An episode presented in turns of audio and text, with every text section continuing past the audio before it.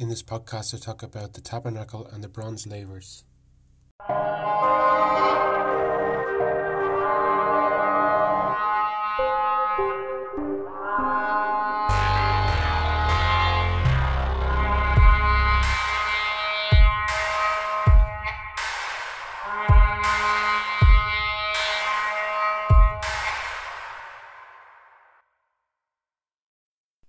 So, once again, I'm going to be talking about the tabernacle. This time it's about the bronze laver. And the bronze lavers, there was ten of them. They sat between the tabernacle door and the altar of burnt offering. And the priests would come and they'd wash their hands and their feet in the water when leaving the altar of burnt offering and going to the tabernacle door. They've already been ceremonially cleansed, but now they've they need to clean their, their hands and their feet before approaching tabernacle door. And the bronze lavers, they were four cubits in diameter, and they could approximately hold 40 baths in capacity. And that's a lot of water. Their weight alone, just the water to go into them, would weigh somewhere near 14 tons. These uh, lavers were later dismantled by either Ahaz or Nebuchadnezzar. Five of them would have been on the south side and five on the north. And some people would say they symbolized the fingers of God. In Exodus 38, verse 8, it says that they were provided by the Israelite women who served at the tabernacle door. So they took the mirrors of the women and they melted them down, reused, repurposed them because these mirrors weren't like modern mirrors; they were just bronze or copper, and they were they were like flat pieces. And they took all those and they melted them down. They rebuilt and made these lavers. So I looked up the word there for, for mirror that's used in the text, and it's Strong's number 4759, marah, and it means vision, as a place or instrument of seeing. The mirrors of the serving women, mirror, looking glass, vision. Genesis 46 verse 2 it says visions of the night. Numbers 12 6 it says if there is a prophet among you Yahweh in a vision to him will make himself known in a dream. I will speak to him. And Ezekiel speaks several times of seeing visions of God and it's the same word that's used. I saw visions of God. You see that in Ezekiel 1 1, 8 3 and 40 verse 2. Daniel also uses uh, this word. He says he saw the vision while the men who were with me did not see the vision and the word there is the same word. And as a result of that vision, Daniel went into anguish. See that in Daniel chapter 10, verses 7 and 16. The lavers themselves then Strong's number 3595, kior, and it means pot or basin. Basins, fire pot, laver, pan, platform. A pot for cooking, fire pot. It's figurative of the chiefs of Judah. It's a basin of bronze for washing. They were put at every corner of the temple. Platform of bronze hearth, pan, scaffold, a chafing dish for coals, a cauldron for cooking, a washbowl, a pulpit or a platform. But these ten basins they were later replaced by what was known as the Bronze Sea. It was like the the laver, but it was a much bigger version. A lot more people could be bathed in it, and this large basin, this this Bronze Sea, was carried upon twelve oxen, and the twelve oxen, three of them would face each direction, so three to the south, three to the north, three to the east, three to the west. And in both cases, the water was used to wash the hands and the feet. Now, the when they used the big bronze sea, it's not they're not sure whether they maybe had the water flowing down from there to a lower basin where people could actually access it, or maybe some people have um, said that maybe there was baptisms that took place but they don't really know that part of the ceremonies that were taking place at the time, other than knowing that the thing existed. The word used here for the sea is actually the abyss. So Strong's number 8415 tehom, and it means deep sea or abyss, deep, deep depths, ocean depths, springs, sea overwhelming Tyre, abysses of the sea, hollows of great waves, the depth of the river, bursts of water fertilizing Canaan, confusion, empty place, without form, nothing, vain, vanity, waste.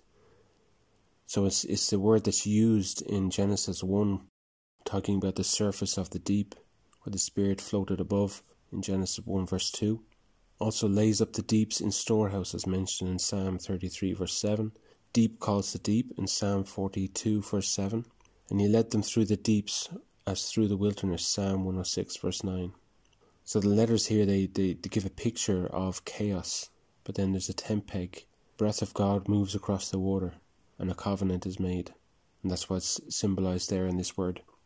So just to bring all this back together, we started out with ten basins, and those ten basins, because of what they are made of, I would say that they're symbolic of being given visions of God. Um, I would say they also represent the ecclesia because there's ten of them. I would say that represents open doors because of the four cubits diameter, and then it fits 40 bats in it, so number four is the door. I already mentioned was the ten fingers of God.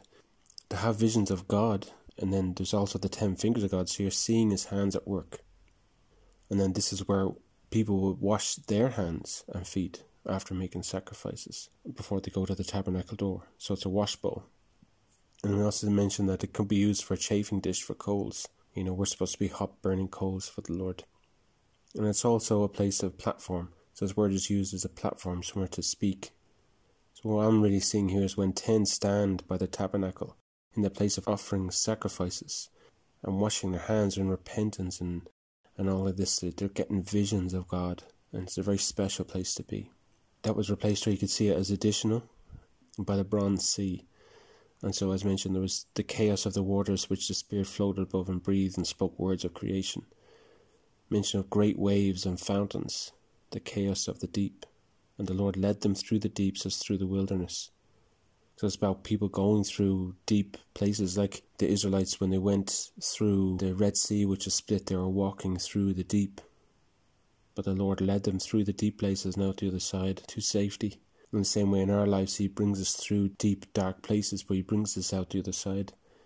And that's called treasures of darkness. We all have these treasures of darkness. It might be your testimony, it might be something else that's happened in life, but we all have these treasures that have come from what the Lord has carried us through. But something interesting here is that this, the sea, this, the spirit being carried, I suppose, above the water, is being carried or sits upon 12 oxen, which many people would say symbolizes the 12 tribes. They are merely just carrying, and what's above them is an incomprehensible amount of water. The word there talks about fountains bursting forth, water that overwhelms Tyre. They are carrying it, but the glory isn't supposed to go to them. The glory is supposed to stay upon God. Maybe they failed in this. Maybe the 12 tribes tried to take the glory for themselves. At a later stage, this bronze sea had to be set up again because it had been torn down. But the, the, the second time it was set up, it was set up without the 12 oxen, and they just put the sea down on the stone floor. This year is about the oxen, and, and God going forth like oxen to push the nations out of the way and bring his kingdom. So there's this water, the Spirit being carried on the water, and that going out amongst the nations and being carried north, south, east, west the Spirit of God going forth. And that's how I'm seeing it now. Um, looking at it now, not to necessarily look at the 12 tribes, although the 12 tribes are important, but just looking at the fact that this year is the oxen and the Spirit of the Lord is going to be carried north, south, east, and west. And Jesus was here in his ministry. There was two sisters, and one sat at his feet, and the other was busy serving the people. Luke 10 from verse 38 says, As Jesus and his disciples were on their way, he came to a village where a woman named Martha opened her home to him. She had a sister called Mary who sat at the Lord's feet listening to what he said. But Martha was distracted by all the preparations that had to be made. She came to him and asked, Lord, don't you care that my sister has left me to do the work by myself? Tell her to help me. Martha, Martha, the Lord answered, you are worried and upset about many things, but few things are needed, or indeed only one. Mary has chosen what is better, and it will not be taken away from her. So, I mean, there is a call there. What way are we going to respond? Are we going to drop everything and sit at the Lord's feet? Or are we going to be worried and upset about many things, being busy here, there, everywhere? Are we going to stop and listen and wait on the Lord? Or are we going to push and push and push with as many things as we can find our hands to do. And Jesus says to sit and wait at his feet is a better way. It doesn't mean that those people never do anything. I'm sure that if Jesus turned to Mary at any point and said, Will you get me a glass of water?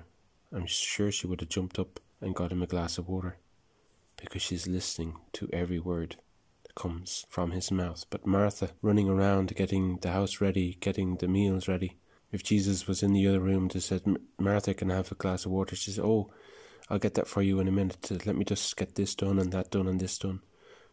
Mary was there and waiting on every word. Martha, while doing things for the Lord, may not have been responding in the right way all the time. And that's the difference. That's the difference. And I feel like we are all invited to that place where Mary was, but not everyone will do it. Not everyone will be a Mary. Some people will be a Martha. This may be a very obvious point, but these lavers or bowls were made with bronze.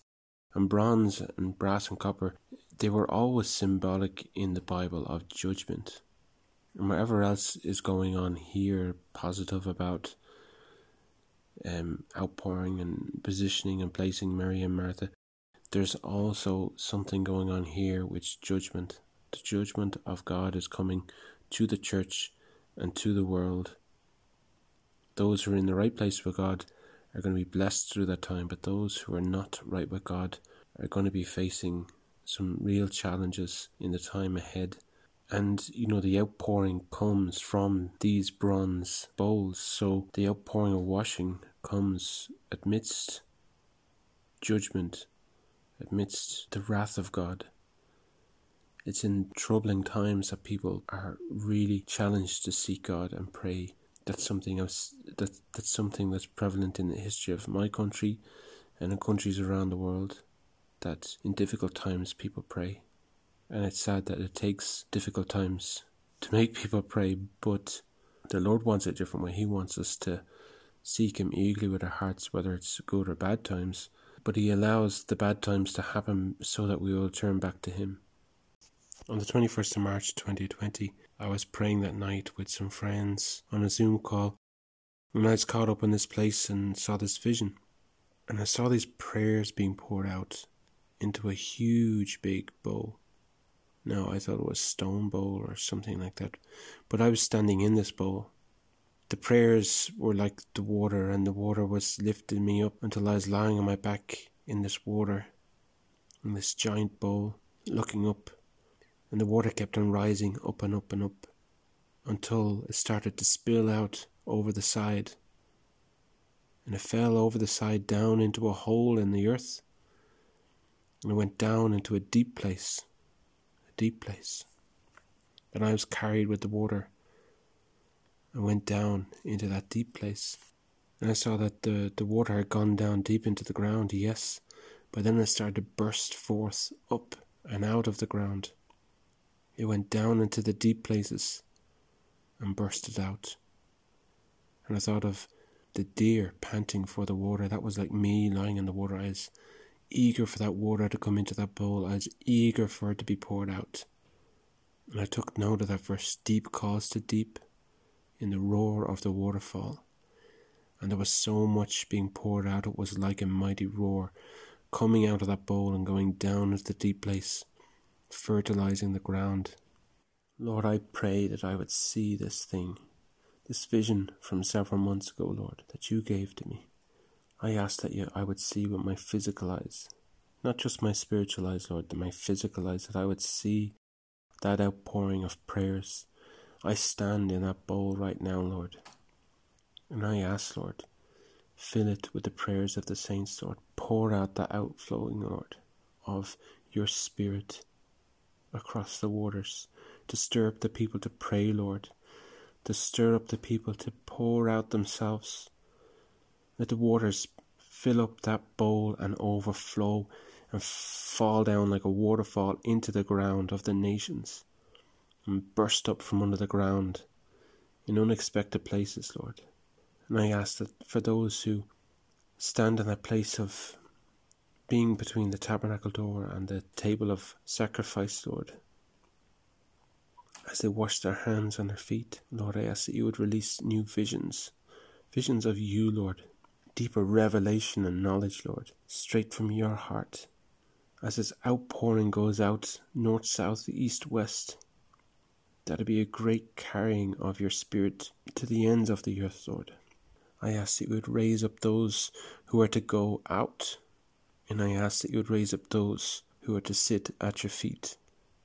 And I ask you to raise up those who will sit at your feet and go out when they hear you tell them to go out.